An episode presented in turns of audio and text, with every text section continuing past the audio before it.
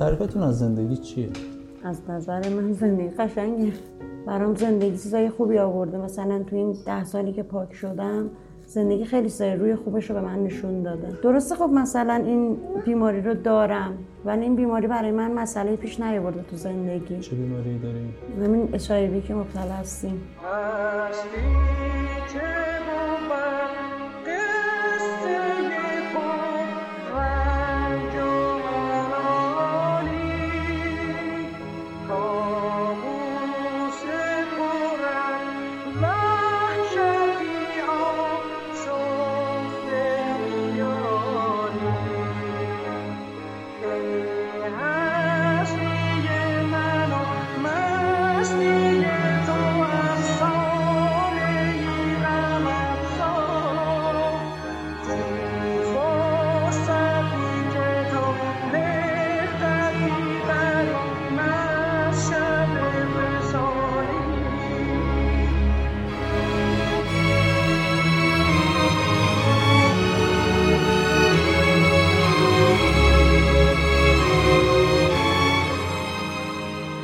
سلام، من میثم هستم. خوش اومدید به صفحه سوم پادکست شما که غریبه نیستید. حامی این قسمت از پادکست انجمن احیای ارزشها هستش. انجمن احیای ارزشها از زنان و بچه هایی که مبتلا به بیماری اچ آی وی هستند حمایت میکنه. انجمن احیای ارزشها بیست و سه سال پیش با هدف پیشگیری از آسیب‌های اجتماعی تأسیس شد و یکی از مهمترین و در واقع جدیدترین اقداماتی که این انجمن انجام دادش خط مشاوره رایگان بود که راه اندازی کرد. اینطور بودش که تعدادی افراد که دانش آموخته رشته روانشناسی و مشاوره بودن به صورت تلفنی و کاملا رایگان خدمات مشاوره ارائه میدادن به سرتاسر کشور و هر کسی که تماس میگرفت. انتظار داشتن که این تماس‌ها بیشتر به خاطر اختلافات خانوادگی و زناشویی و طلاق باشه، اما اون چیزی که پیش میاد خب خیلی دور از انتظار بود و اون هم تماس زنانی بود که در رابطه با اچ آی وی و ایدز سوال داشتن. انجمن تقریباً از حدود بیست سال پیش به صورت تخصصی وارد حوزه اچ آی وی شد و از زنان و کودکان اچ آی وی مثبت حمایت کرد. این زمان که در واقع انجمن احیا فعالیتش رو شروع کرد همزمان بود با موج دوم اچ آی وی در ایران. این بیماری بین افرادی که دارای اعتیاد بودن و سرنگ, سرنگ مشترک استفاده میکردن و به خصوص توی زندان‌ها خیلی رواج پیدا کرد. ما توی در واقع معتادین تزریقی اصطلاحی داریم به اسم خونبازی. اینطوری که وقتی میخوان مواد رو تزریق بکنن یک بار در واقع مواد وقتی توی سرنگ هست میکشن خون رو داخل سرنگ مجدد برمیگردونن تو رگ و همین باعث میشه که مقدار زیادی خون داخل سرنگ بمونه و از سرنگ مشترک استفاده میکردن. خب این بیماری هم منتقل میشد. زندانی‌ها وقتی از زندان میومدن بیرون یا تو ملاقات شرعی این ویروس در واقع انتقال پیدا میکرده به همسرانشون و این میشه که تعداد بالایی از خانم‌ها درگیر ویروس اچ آی وی میشن و اصلا نمیدونن چیه، نمیدونن از کجا اومده. در حال حاضر ما این موج دوم رو پشت سر گذاشتیم چون همون سالها ایران برنامه‌های خوبی رو داشت برای بحث پیشگیری. مثلا سرنگ پخش می‌کردن بین افرادی که دارای اعتیاد هستن یا کسانی که توی زندان هستن و حالا این گمان میرفت که ممکنه تزریق داشته باشن. خب خیلی آموزش‌ها میدادن به همراهان کسانی که مثلا خانم‌هایی که بر ملاقات شرعی میرفتن آموزش میدادن که مراقب باشید، از کاندوم استفاده کنید و چیزایی از این قبیل. توی سال‌های اخیر ما شاهد موج سوم این ویروس هستیم که از رابطه جنسی، یعنی توی دو سال گذشته شما آمارهای وزارت بهداشت رو که نگاه میکنید میبینید که کسانی که درگیر ویروس شدن، چون توی مثلا مصاحبه‌ای که دارن قبل از تست و بعد از تست دور مشاوره ها، کسانی که درگیر ویروس شدن بیشترین آمار برای افرادی هستش که رابطه جنسی پرخطر داشتن و در واقع هنوز تعداد کسانی که از طریق حالا اعتیاد و سرنگ آلوده درگیر این ویروس شدن بیشتره ها، اما الان تعداد کسانی نمودار میداره میره به سمت روابط جنسی. مثلا اگر میان مثلا گزارش میده مثلا من بیست نفر دارم که اچ آی وی مثبت شدن، ازشون پرسم چطور درگیر شدین، پنج نفر شش نفرشون میگن اعتیاد، چهارده پانزده نفرشون میگن رابطه جنسی و این داره میره به این سمت که خب رابطه جنسی داره علت اصلی درگیری اچ آی وی میشه و به همین خاطر میگیم موج سوم اچ آی وی توی کشور ما شروع شده. با توجه به اینکه الان ما در واقع نسلی که داریم و بیشترین جمعیت ما رو داره جمعیت جوان کشور هستن و این افراد هستن که روابط جنسی دارن، خب جمعیت جوان ما خیلی مورد تهدیده. حتی در رابطه با اچ آی وی اینطور صحبت میشه که اچ آی وی سویه های امنیتی هم داره، به خاطر اینکه جوان های یک کشور رو مورد هدف قرار میده و به همین خاطر خیلی خیلی مهمه که به این بیماری به شکل خاص پرداخته بشه برای اطلاع رسانیش، آگاهیش و پیشگیریش.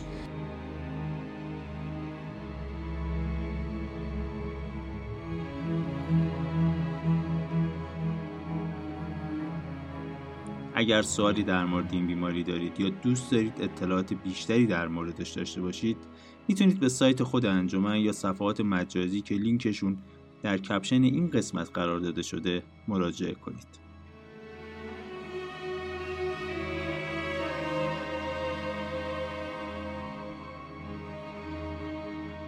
من اعتیاد داشتم، این سه سال آخر اعتیادم رو تزریق میکردم، بعد با سرنگ آلوده مبتلا شدم به این بیماری. ما من بچه همین تهرانم، تهران به دنیا اومدم، اینجا بزرگ شدم توی خانواده خیلی معمولی که معمولی از لحاظ مثلا فرهنگمون دارم میگم.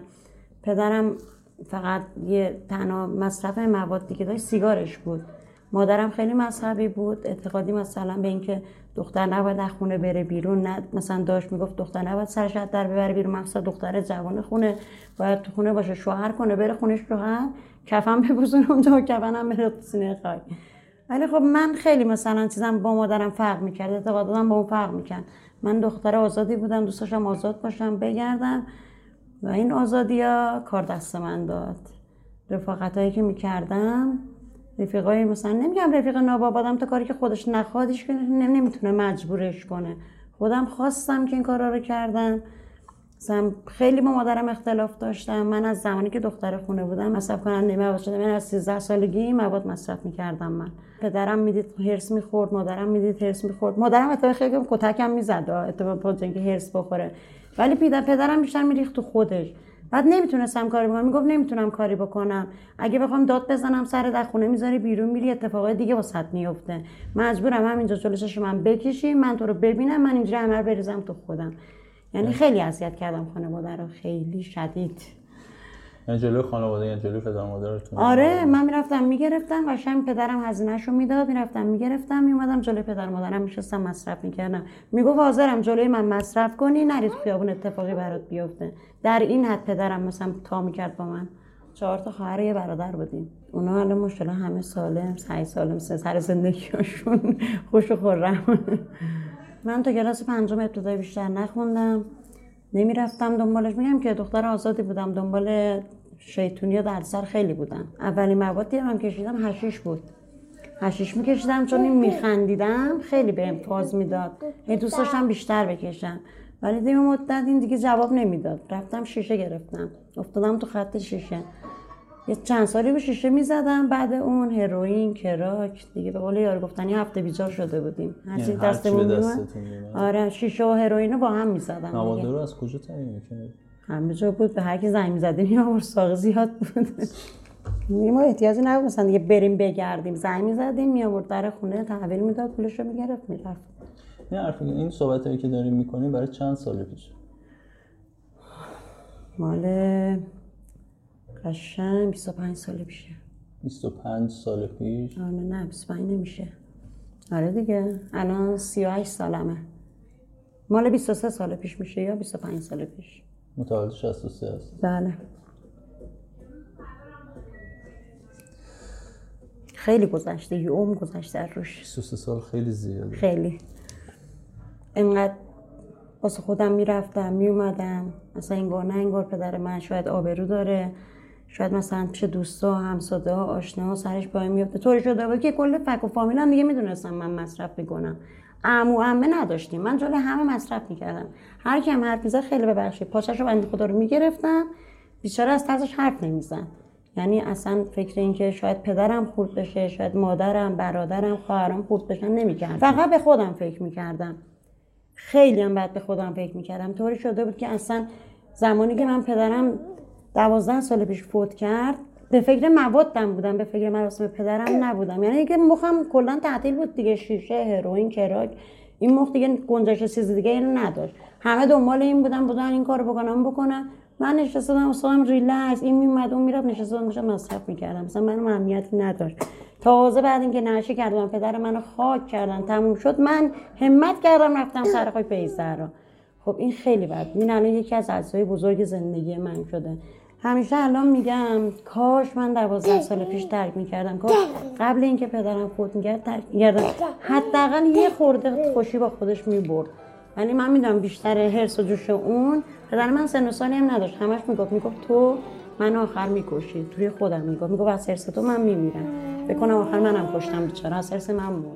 دست تو رو سرم بکش، هاشو به هم یکم بخند، یه دنیا غم رو دوشمه، زخمای شونم رو ببند، همین که میدونم دلت برای من دل واپسه، با سختیام کنار میام، همین برای من بسه. هاشو ببین کی اومده، ببین چقدر بزرگ شدم، همونی که خواسته بودی وایسم رو پای خودم.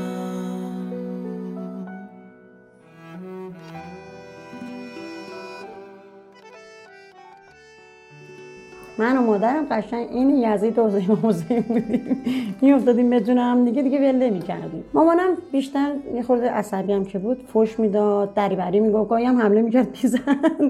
منم همون کارا رو فحش میکردم، منم داد میزدم، یا میدی شیشه میشای خونه رو میآوردم پایین که مثلا مادرم بترسه بشینه. ماشاءالله مادرم هم گلی بود، واسه نمیترسید و می حمله میکرد. ما خیلی می‌کردیم، مادرم خیلی نه در حال لج و لجبازی می‌کردیم. آره دیگه احساس می‌کردم مثلا دارم مادرمو میسوزونم، ولی در اصل داشتم خودمو خ... نابود می‌کردم، مادرمو نمیسوزوندم. مادرم از این نابود میشد که داره می‌دید مثلا دختر سومش داره مصرف مواد میکنه، مثلا تو در و همسایه، پیش خواهر، پیش برادر، پیش مثلا برادر شوهر، خب خجالت زده میشد دیگه. مامانم از این فقط ناراحت بود، فقط میگفت مثلا تو آبروی ما رو میبری، تو سر ما رو پایین انداختی، تو اصلا فکر آبروی خودت ما رو نمی‌کنی، دخترای مردم قشنگ میرن شوهر میکنن، بچه دار میشن، زندگی میکنن، تو زنگ میزنی هر روز یک کاسب میاد در خونه من.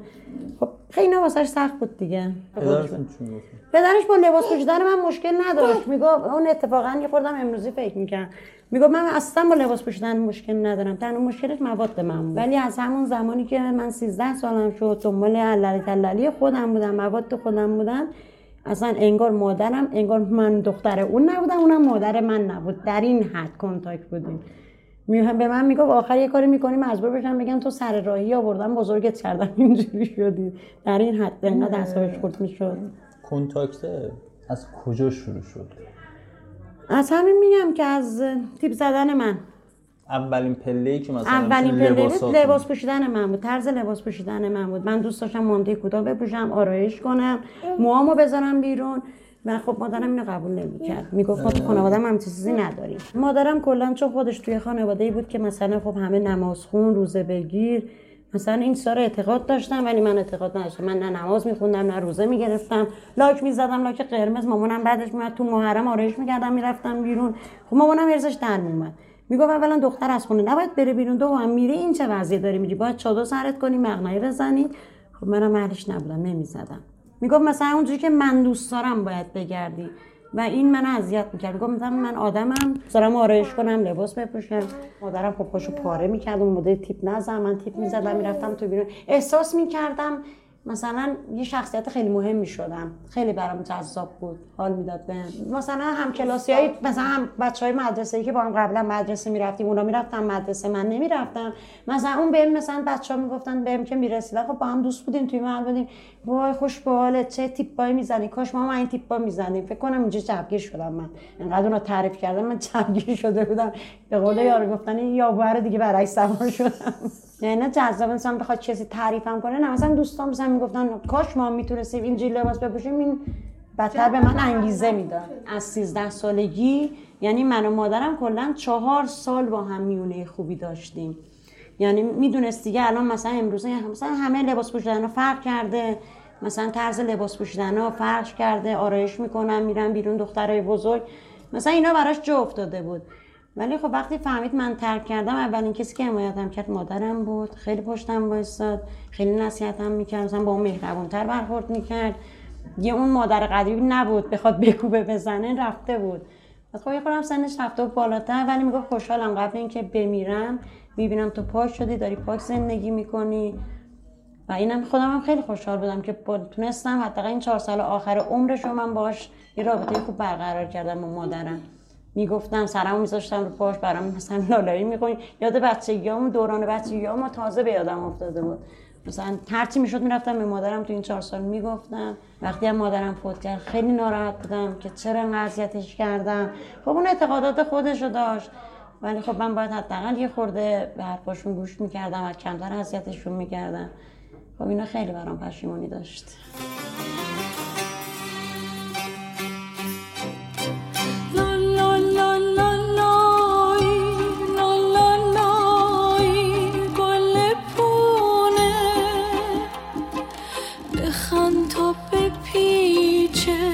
عطر خندت توی خونه،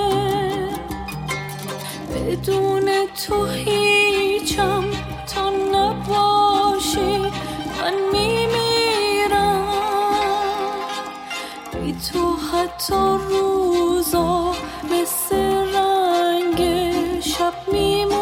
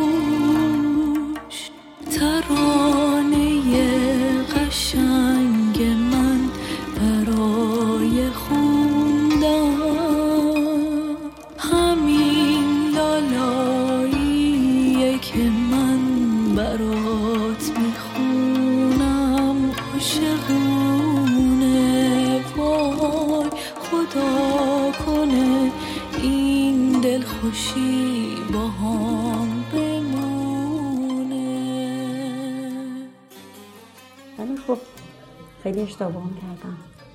مثلا همین بیماریم، من اگه میدونستم مواد آخرش به اینجا میرسه، منو به اینجا میرسونه، شاید هیچ موقع نمیکردم. ولی خب مغز معیوب من به این چیزا جواب نمیده. اون زمان فقط به خوشی‌های خودت. آره دیگه، به خوشی‌های خودم، به امروز بودن خودم، به گشتنم، به لباس پوشیدنم، به مصرف موادم برام هم اهمیت نداشت.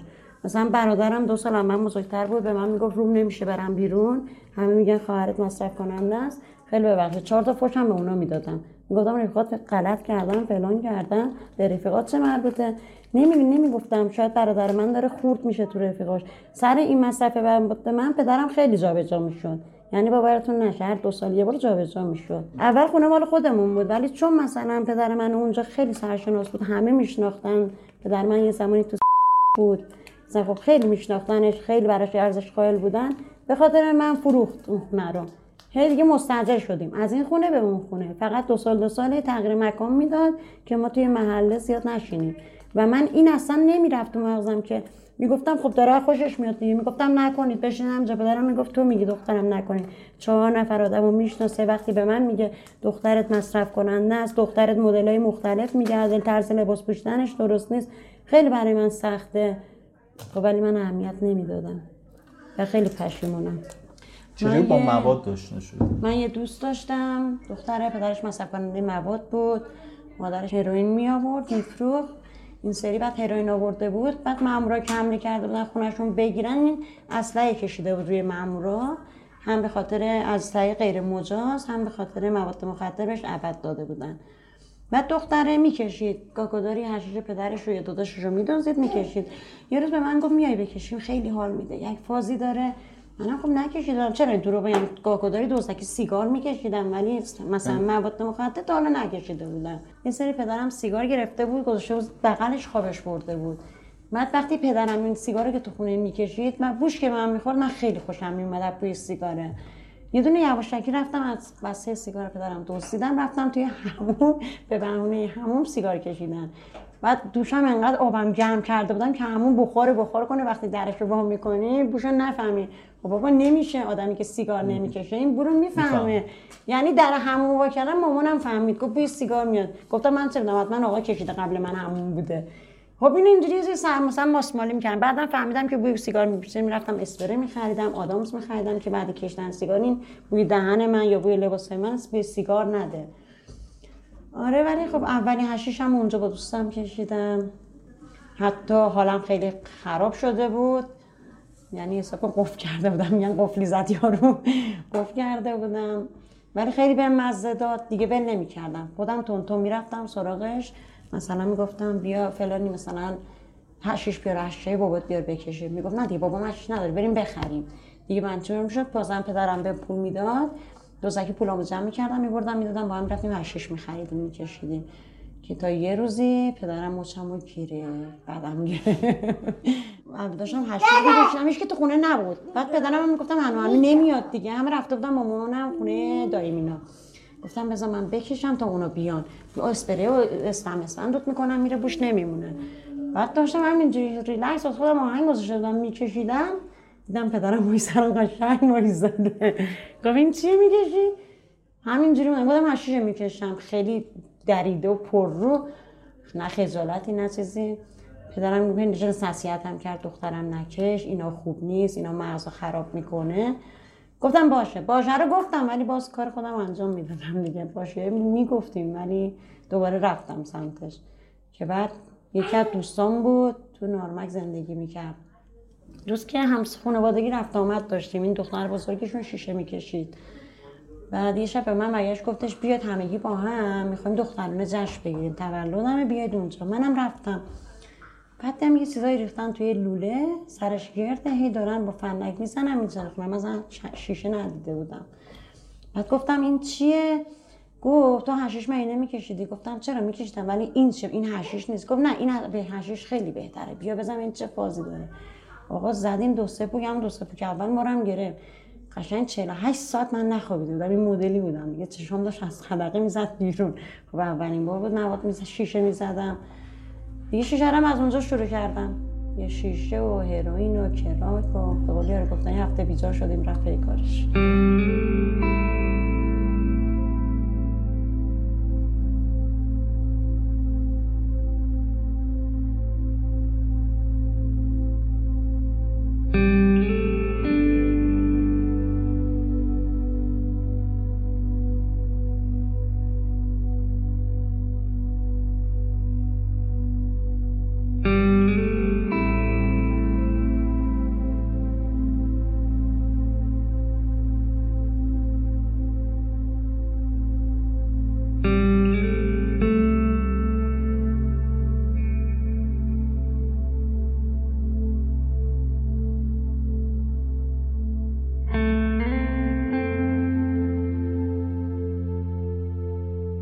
زمانی که پدرم فوت کرد من از خانواده جدا شدم. خانواده جدا شدم. خانواده جدا شدی؟ خانواده تردتون کرد؟ نه من خودم از خونه خودم از خونه رفتم دیگه، برنگشتم خونه. یه چند تا دوست داشتم سمت این جاده سرادلان، جاده سابه، اونجا خونه مجرده گرفته بودیم واسه همون، واسه خودمون، یا الله علم دیگه، هر کی یه طرف میکشید میزد واسه خودمون دیگه. اونجا موندم، بهم چون مزاده بود نمیرفتم دیگه خونه. یه ماه، دو ماه، سه ماه من نرفتم خونه. چهار سال اونجا با هم زندگی میکردیم با دوستان که نیروی انتظامی شریف لطف کرد ریخت هممونو گرفت. شش تا دختر بودیم. کجای تهران؟ جاده ساوه سمت استانشهر.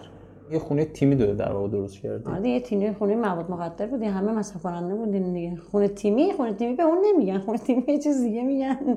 خیلی اسمش بدتره. اون دیگه میگم مثلا به جایی میگن که مثلا آقایون و خانوما با هم باشن، ولی ما کلا خانوم بودیم، آقای نداشتیم تومون.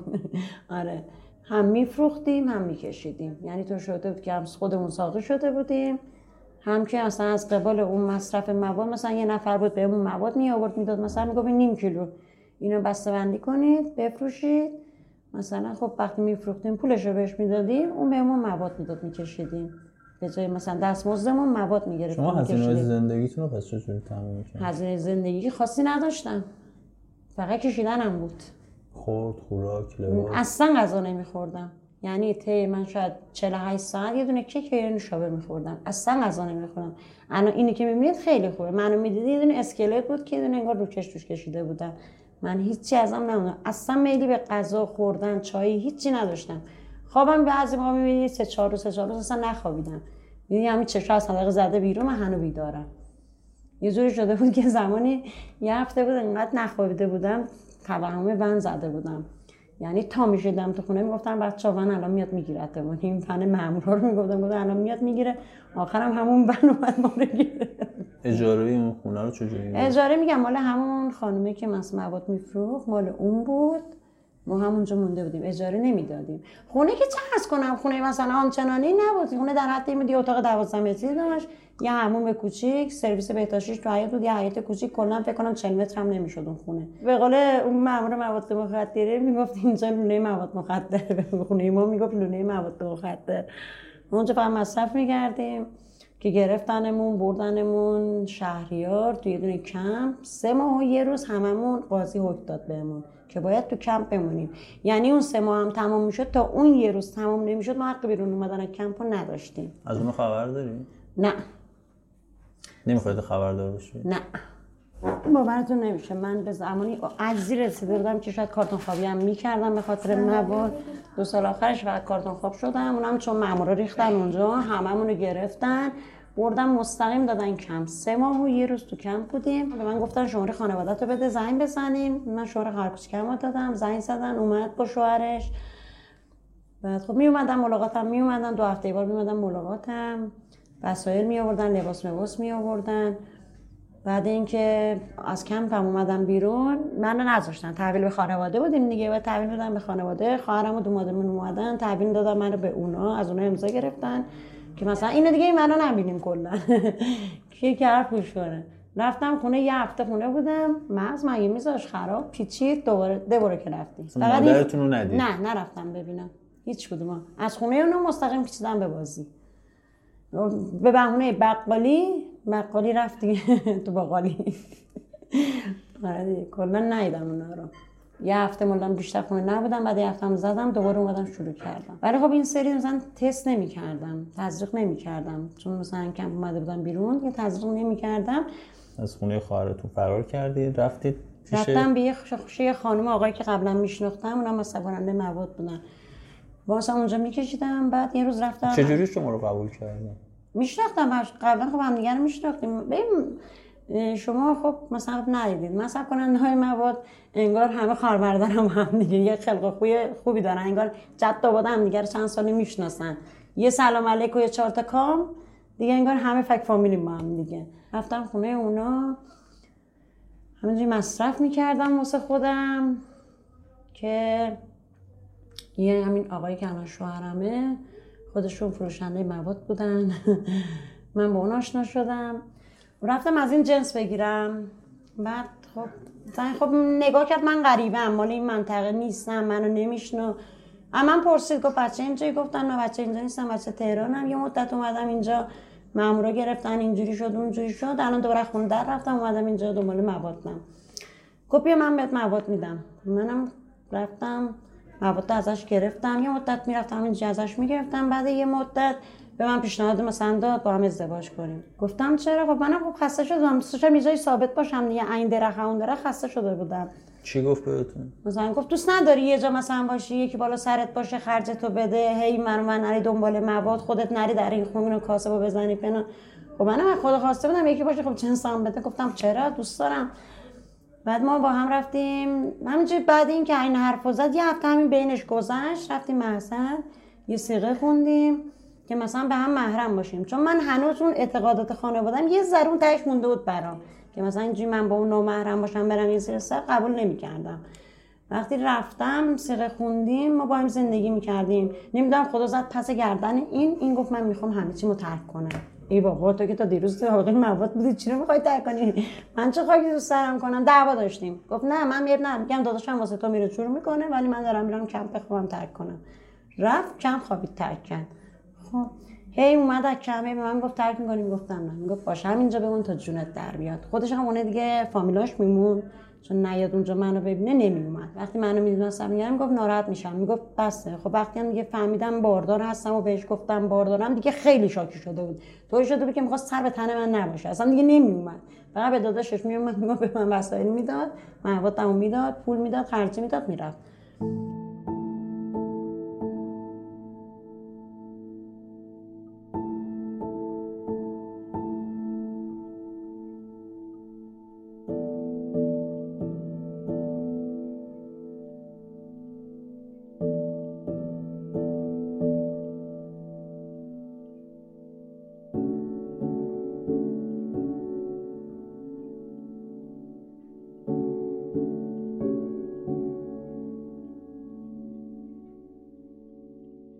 چون یه دو تا اتاق انداخته بودن من تو اون دو اتاق زندگی میکردم. پایینم مادر و برادرش بودن ولی خودش دیگه اصلا تو خونه نمیومد. حتی میومد سر میزد به مادرش اینا ولی من تو عالم عقلوت بودم نمیدونم کی میومد کی میرفت.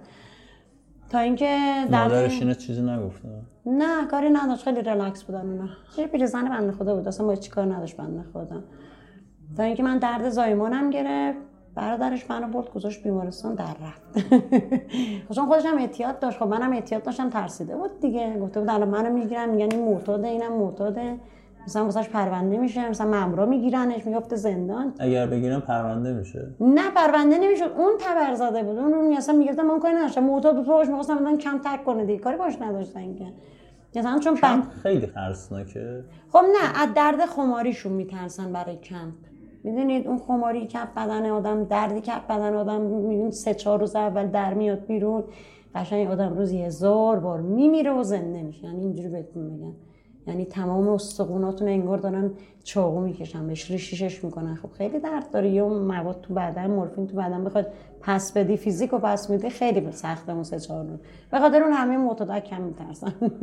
همین درد کم ببینید تا آنها هی میزنن برات میسنن میرقصن خیلی هم خوش میگذره. ولی خب آره خلاصه ما رفتیم بیمارستان و بچه به دنیا اومد. باباش که نبود باباش کمپ بود منم تو بیمارستان بودم و خب برادرش هم ترسیدن چون من مصرف کننده مواد بودم نیومدن دنبال من. من اونجا موندم اونجا موندم یعنی موندم که بچه به دنیا اومد ولی چون اعتیاد داشتم منو بل نکردن منو مستقیم از اونجا دادن به کمپ. دادن کمپ بچه منم دادن به شیرخوارگاه دادن به بهسیستی. شما اصلا بچه‌تون رو دیدی؟ نه اصلا تو حال خودم نبودم که بخوام ببینم. یادم یعنی وقتی که بردنتون اصلا تو خماری بودی؟ آره بابا من انقدر مورفین زده بودم اصلا تو هوش نبودم. کلا یه دستبند تو دستم و مورفین منو اصلا به تخت بیمارستان در نرم. من اصلا فکر بچه نبودم که مثلا کلا مثلا کلا نمیره فکر بچه نیست که فکر مصرف مواد خاطر خودشه.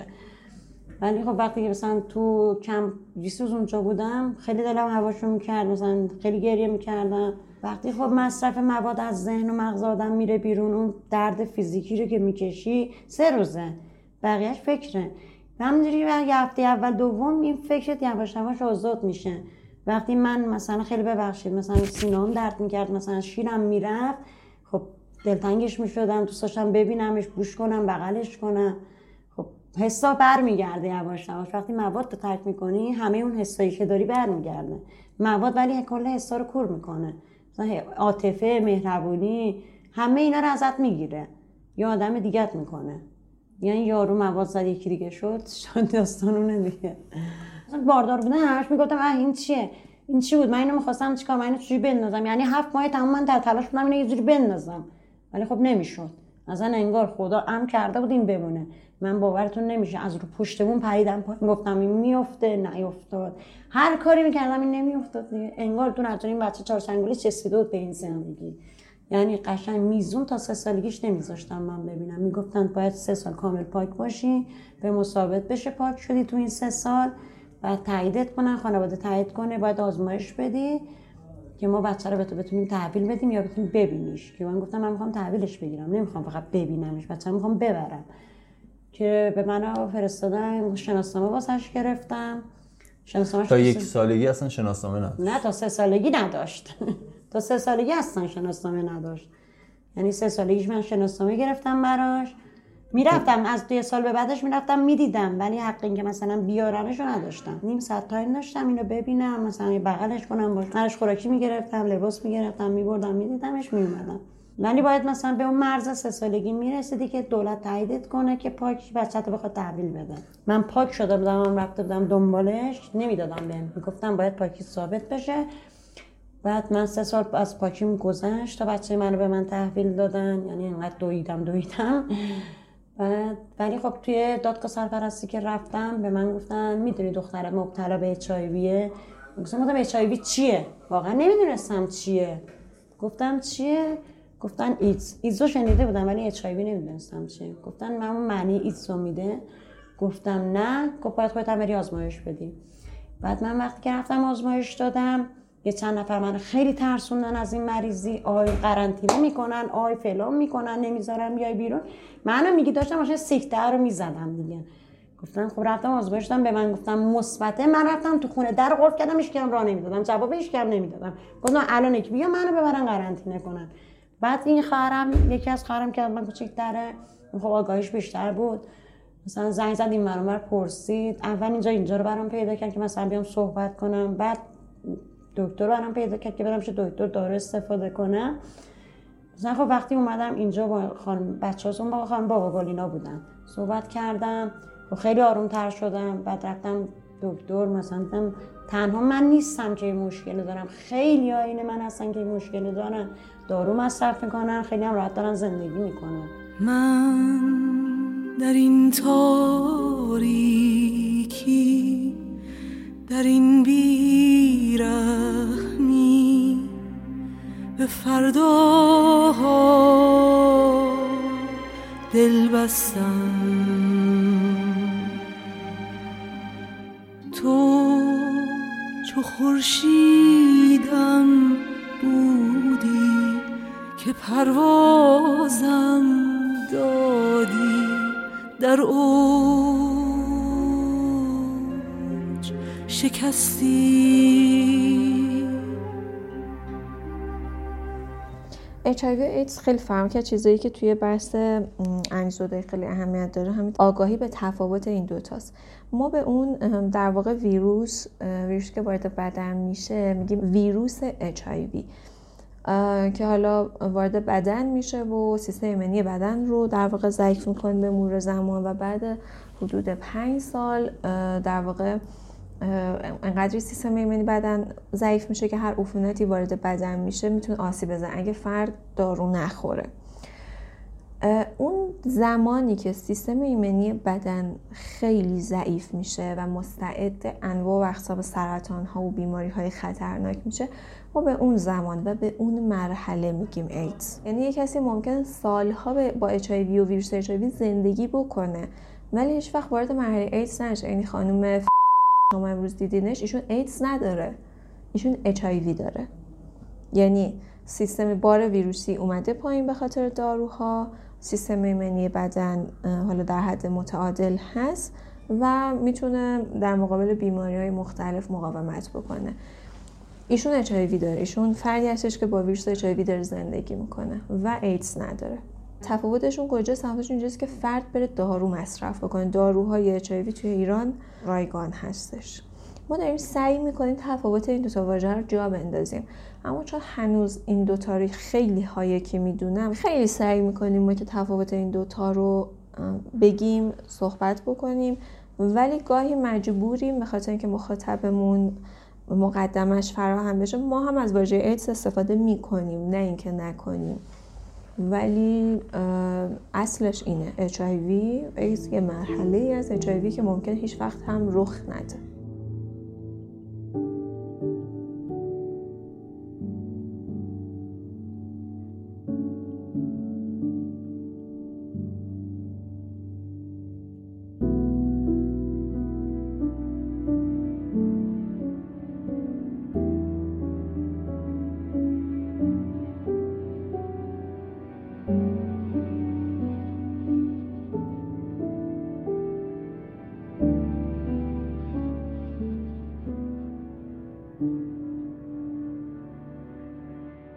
من خب نمیدونستم مبتلا به اچ آی وی ام، نگو من مبتلا به اچ آی وی شدم زمانی که تست میکردم، خبر ندارم بودم.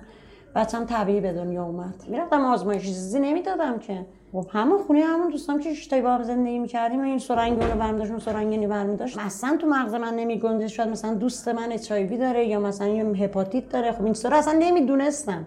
اصلا نمیدونستم شاید مثلا از طریق سرنگ مثلا اچ آی وی به منتقل میشه، مثلا هپاتیت منتقل میشه. هیچ چی اینا رو من نمیدونستم. همینجوری واسه خودمون قشنگ تست می‌کردیم، می‌زدیم. آ این سرنگ آلوده است، من تا داروخونه برم بیام خستم، اونو یه آب می‌زدی استفاده می‌کردی بود دیگه. به این فکر نمی‌کردی بابا شاید اون طرف مریضی داره، مریضی ناعلاجی داره، تو هم بگیری. هیچی از اینا نمی‌دونستم من. حتی فهمیدی که بچه‌ت اچ آی وی داره مقصرش منم، خیلی سخت بود برام. یعنی طور شده بود که حتی شوهرم از خونه بیرون می‌کردن. گفتم سنگ نداری بیای، اون بیچاره میرفت یا خونه خواهرم یا میرفت خونه پسرم اینا. یه یه ماهی من کلاً خودم تو خونه حبس کردم، یعنی تو خونه شیشه نمونده بود دیگه، اینجوری بهتون بگم. هر چیکو زدم و بردم پایین، از هرزم اونا رو خورد می‌کردم، اینقدر که شده بود زدم، حتی رگ خودم هم اینطور پاره شد، کوبونده بودم تو شیشه. برام مهم نبود، یعنی اینقدر عذاب وجدان داشتم. این خونه داشتم میرم میگفتم باید گردنت قطع بشه، این که خون نیست که داره میره. خیلی عذاب وجدان داشتم که چرا من اینقدر اشتباه کردم که الان یه بچه بیگناه بخواد مثلا اینجوری به دنیا بیاد، با این مریضی از اول به دنیا اومدنش بخواد زندگی کنه. خب من الان من میگم سی و هشت سال چهل سال سن دارم، خب عمرمو کردم زندگیمو کردم، ولی اون از بذر تولد باید با این مریضی بجنگه، با این مریضی بزرگ بشه. خب خیلی سخت بود برام یه ماه تام، یعنی انقدر دیگه خانواده با من حرف زدن، مشاور و فلان و بیسار، من آروم شدم. یعنی می‌خواستم یه بلای سر خودم بیارم. در این حد هنوز هنوز عذاب وجدانم دارم و میگم من نوعی اگه اون زمانی که پدرم منو با زبون نصیحت میکرد، منم یه خورده احترام میذاشتم و حرفش گوش میکردم، شاید این راه‌ها رو هیچ کدوم من نمیرفتم. من خب میگم خب شاید اینا حکمتی داشته، من رفتم تا به اینجا برسم، به این ارزش برسم و این خب الان این زندگی رو داشته باشم. من و دخترم ناقل نیستیم، انتقال دهنده نیستیم، چون وایرالتمون صفره. وایرالتمون صفره، ولی خب بچه چرا داخل شکم مادر باشه مبتلا میشه. مثلا به خاطر همین دو تا بچهای کوچیکم سزارین به دنیا اومدن، با عمل به دنیا اومدن. خدا رو شکر الان منفیه، سه سالمه بچه‌ها. فقط خودم و دخترم این دارو مصرف میکنیم، زندگیمون هم میکنیم. الان هیچ مشکلی نداریم، بچه‌ها میتونه با قاشق، میتونه با قاشق لیوان این چیزا، این بیماری چیز نمیشه، ابتلا پیدا نمیکنه به این بیماری، به خاطر همون خیلی ریلکسن. شاید هر کوچیکم که اصلا یه آدم ایدز بگیره، چیز نگیره، سرطان نگیره، کلا توی بادی دیگه. اصلا براشون مهم نیست، اصلا انگار نه انگار من با دخترم مبتلا به این بیماری هستیم. قشنگ تولدامون، جشنامون همه با هم میزنیم، میرقصیم، خوشو خوردم میگیم، مثلا شوخی میکنم با شوهر خواهرام، مثلا با اون با من مثلا کشتی میگیره، دست میندازه، مش میندازه، اصلا انگار نه انگار. براشون هم نمیدونن، شوهر خواهرام هم جفتشون میدونن، چون خب بالاخره با هم زندگی میکردیم، میدونن همشون. هیچ مشکلی هم ندارم، خیلی ریلکسم باهاشون، اونم هیچ مشکلی با من ندارن. اجتماع که محدودیت رو برداشت میشه. خب محدودیتش خیلیه. مثلا فامیلامون نمیدونن. مثلا خانواده شوهرم، خانواده شوهرم. مثلا جامعه. آره. خیلی بده. مثلا دیدگاه مردم خیلی خیلی بده به این موضوع. مثلا اچ آی وی یارو اچ آی وی مثبت داره، ایکس داره. نگیریم ما. اذیتتون هم میکنه. خب آره، طرز نگاهشون، طرز برخوردشون خیلی اذیتمون میکنه. خیلی اذیت میکنه آدمو. من خودم مثلا شخصا مثلا به هر کسی که من نمیگم، ولی خب مثلا دوستام که وقتی میشینیم توی کلاسای جمع میکنیم، مثلا میگه زن فهمید من اچ آی وی مثبت دارم، برخوردش اینجوری بود، انگار همون برخوردو با من کردن. هیچ فرقی نمیکنه، برخوردشون خیلی بده. مثلا هنوز برای مردم ما جا نیافتاده، بابا اینم یه نوع بیماریه، خب حالا اینجوریه، دارو میخوره، یارو یارو هزار تا مریضی میگیره، این خیرشون نمیاد، این یه دونه نمیدونم چه اینجوری بچه افتاده. و خب طرز نگاهشون هم همیشه اذیتمون میکنه. رفتم بیمارستان، با اینکه دکترهای ما اینقدر مثلا درس خوندن، باید بدونن که مثلا این خب یه مریضی، شما دکتری درس خوندی، این سارو میدونی. من رفتم خیلی بخشی برای مثلا کار مامایی به زنه اینجوری گفتم نه نه نه نه من انجام نمیدم. خیلی برخوردش زشت و زننده بود، یعنی من اصلا بیادم نمیره اونو، یعنی به قولم به زنه برشم گفتم تو مثلا همینجوری موندم، برشم گفتم چی بهت بگم، گفتم ماشاءالله شما درس خوندی، درس خونده ای، شما دکترای مملکتی، چطور این رفتار رو انجام میدی؟ ولی خب مثلا جای دیگه هم رفتن، خب همون مثلا مامایی بوده یا مثلا دندون پزشکی بوده، گفتن خیلی مثلا محترمانه برخورد کردن، خیلی مثلا با شخص بادم برخورد کردن. ولی اون یه دونه خیلی من مثلا اذیت شدم، اصلا کل زندگی ما اذیت شدم، باور نمیشه انگار کل زندگی من چون چشم رد شد اون حرکت کرد. همچین با یه دست ترسناکی گفت نه نه نه من انجام نمیدم. خب من آزار داد. تو دورانی که مصرف کننده بودید روابط نامشروع نداشتید؟ نه، با اون یه دونه مخالف بودم، اصلا قبول نمی گنجید تو مغزم که مثلا دوستان، مثلا که دوستان اتفاقی که با هم زندگی می‌کردیم دوست پسر داشت، مثلا میرفتن بیرون میگشتن خرج موادش رو میدن. خب ولی برای من نمی گنجید، من اصلا انگار این یه دونه تو من نمی گنجید. از اولم از این یه دونه بدم می اومد. مثلا مثلا اهل دوست پسر بازی اینا نبودم، من فقط دوست داشتم تیپ بزنم، مواد بکشم، بگردم. ولی خب اصلا مخالف بودم با این، بعد ترس داشتم. و خب مثلا میشنیدم مثلا خیلی هم گفتم دختره بردم بهش تجاوز کردن، اینجوری شد اونجوری شد. این ترس رو تو جون من انداخته بود و من از هر چی مخالف خودم بود مثلا میکشیدم کنار. این شوهرم هم نمیدونم خدا زد پس گردنم رفتم با زندگی کردم. همه اونایی که باهاشون مراقبه موادی مخدر خانم بودن، همشون خانم بودن، همشون خانم بودن. الان مواد فروشای خانم داریم، آقا رو گشتن جیبشون ماشاءالله خودشون یه سر کردن. هیچ وقت خود رفتن تو خیابون مواد جابجا کنی برای اون خانمی که توی اون؟ آره، می‌بردم می‌دادم دست مشتری، می‌بردیم می‌دادیم در خونه مشتری. نه خب ما دم در میدادیم، دم در حیات میدادیم میرن، چرت و پرت میگفتن، متلک مینداختن، تیکه هاشونو مینداختن. ولی خب ما دم در میدادیم میومدیم، اهمیتی نداره، تو خونه طرف نمیرفتیم ایش موقع. دم در حیات پول میگرفتیم میومد، مثلا جنسو میدادیم میومدیم. حالا تیکه مینداختن این وسط مثلا عادی بود دیگه. یعنی نه مثلا من همیشه یه چاقو هم پیشم بود وجود داشت، زن من چهل و هشت تیکه مساویش میکردم. ما کردیم، ما یه رای اون پدر مادر من کردن، مثلا به خاطر میگفتم مثلا مادر من خیلی حساس بود به این چیزا چون کرد بود، مثلا میگه کردها این چیزا رو ندارن، زنای کرد شیرزن میشن، فلان میشن، میسار میشن. اون کجا شیرزن میشن؟ گر تو روزی راز این بازی بدانی، نکته رمزش بخوانی، لحظه های زندگی چون موج دریا گرچه سرد و سخت زیباست، موج این دریا گرت از سر گذشته است، سرنوشتت سر گذشته است.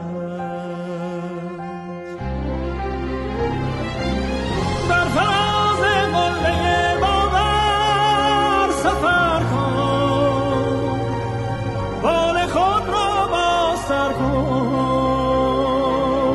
همچو لشکر غم را بسوزان، بر فلک سخفی نمانده این زمانه، پر بزن تا بیکرانه، سرنوشت را باید از سرنوشت، شاید این با می بهتر نوشت، عاشقی را غرق در باور نوشت، قصه ها را به سیل دیگر نوشت. از کجا این باور آمد که گفت گر رود سر بر نگردد سرنوشت، قصه ای از سرنوشت، قصه ای از سرنوشت.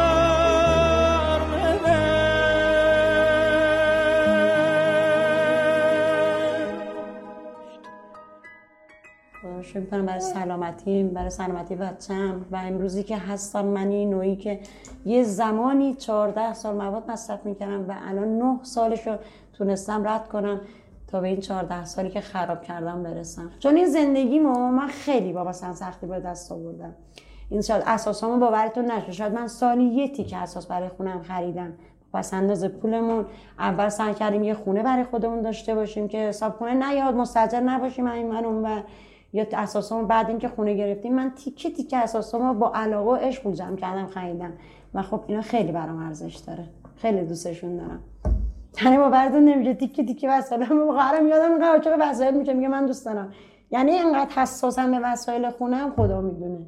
یعنی اون سری نوه خواهرم چیز نوه خواهر بزرگم ماشاءالله دختره شوهر کردم، پسرش سن گرفته، نوه داره، خیلی شیطونه پسر بچه. اومده خیلی بخش این دکمه‌های مبله داشت میکند. منو میگی من هرس می‌خوردم، هرس می‌خوردم. قارم میگم اونجوری نگو، میگم منو خفهش می‌کنم. میگفتم به عروسه قارم گفتم میگیریش به خفه کنم بچه‌تو. خاله چی میشه مگه یه دونه دکمه سه گفتم تو واسه تو یه دونه دکمه است. من اونو با عشق و علاقه خریدم گذاشتم جوری مثلا بچه‌ام استفاده می‌کنن، خودم استفاده. اینا که جرئت ندارن چشاشون رو کاسه در میارن. من خب نشوکه می‌کنم. خیلی مثلا به وسایلم دوست دارم. مثلا کسی دست میزنه یا مثلا میخواد خرابش کنه خیلی حساسیت دارم. شوهرم میگه تو حساس شدی. میگم نه، چون براشون از زحمت کشیدم، کاش اون زحمتی که تو مواد میکشیدم من برای وسایل میکشیدم الان باورت نمیشه تیلیاده شده بودم. ولی خب به خاطر اون وسایلام همه رو دوست دارم چون با علاقه خریدم. و من همیشه میگم بچه‌م با خودش پاکیشو برای من هدیه آورده با به دنیا اومدنش. برای من خوب این بزرگترین نعمتی بود که خدا بهم داده. تا الان پشیمونم که اون داشتم اون بلای سرم بیچاره میآوردم. ولی خود پیش فعال شلوغه دیگه، شلوغ. و این تمام مقصرش منم. اثرات اون شیشه است که من وقتی باردار بودم میزدم به این بچه تاثیر گذاشته. نه الان بچه پیش فعالی هات داره، تمرکز اصلا نداره. مم، تو بادی خودش میگرده. شادی واسه من شادی آورد، بزرگترین نعمت زندگیم پاکیمو آورد. به خاطر همین کل زندگیمو دوست دارم مثل شادی باشه، همه چیم شادی باشه. من شادی خیلی دوست دارم.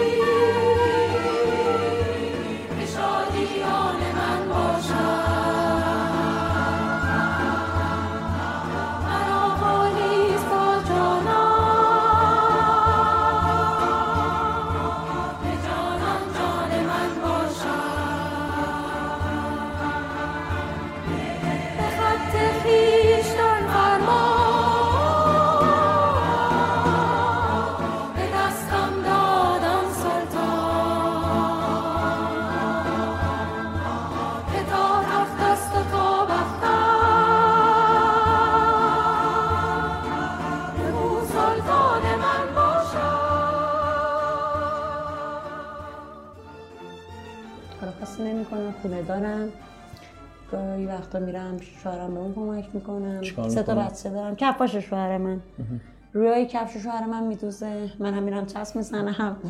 سه تا بچه دارم خدا رو شکر، یه دختر سه سالم، دو ماه دیگه میشه سه سالشون هم دارم. اینو اون شیره به شیره شدن، بعد اون الان میشه پدرشه. سه تا بچه دارم، شوهرم میره سر کار، ما هم تو خونه با اینا دیگه کلنجار میریم دیگه. صبح تا شب زندگیمون میگذره دیگه، کار خونه، بچه داری، شام و نهار، صرف شستن، لباس شستن به قول قدیمی‌ها.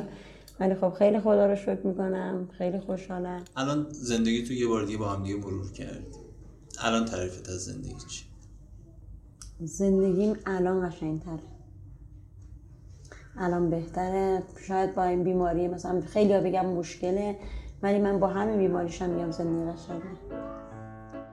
آخر قسم اما قصه آخرم این نیست، آخر راهی که باید من ازش بگذرم این نیست. آرزوهامو برای خاطراتم دوره کردم، کجای خاطر باید پی آرزوم بگردم.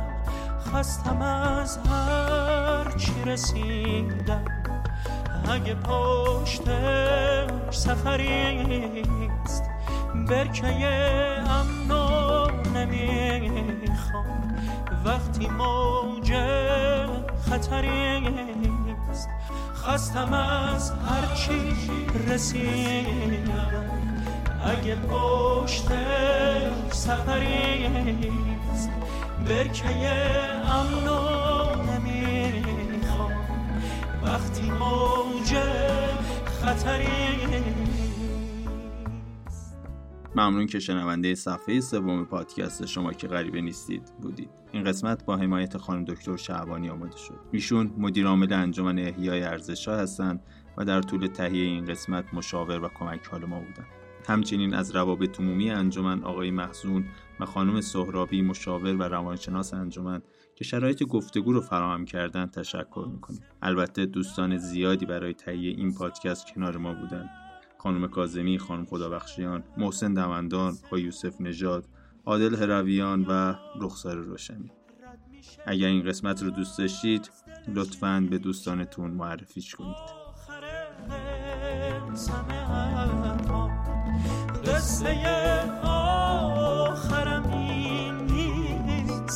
آخر راهی که باید من ازش بگذرم این نیست.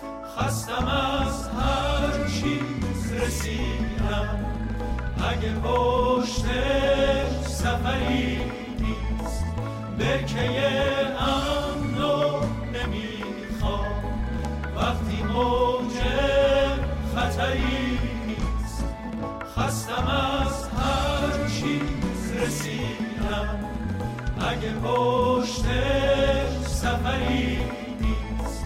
برکه امن رو نمیخوام وقتی موج خطری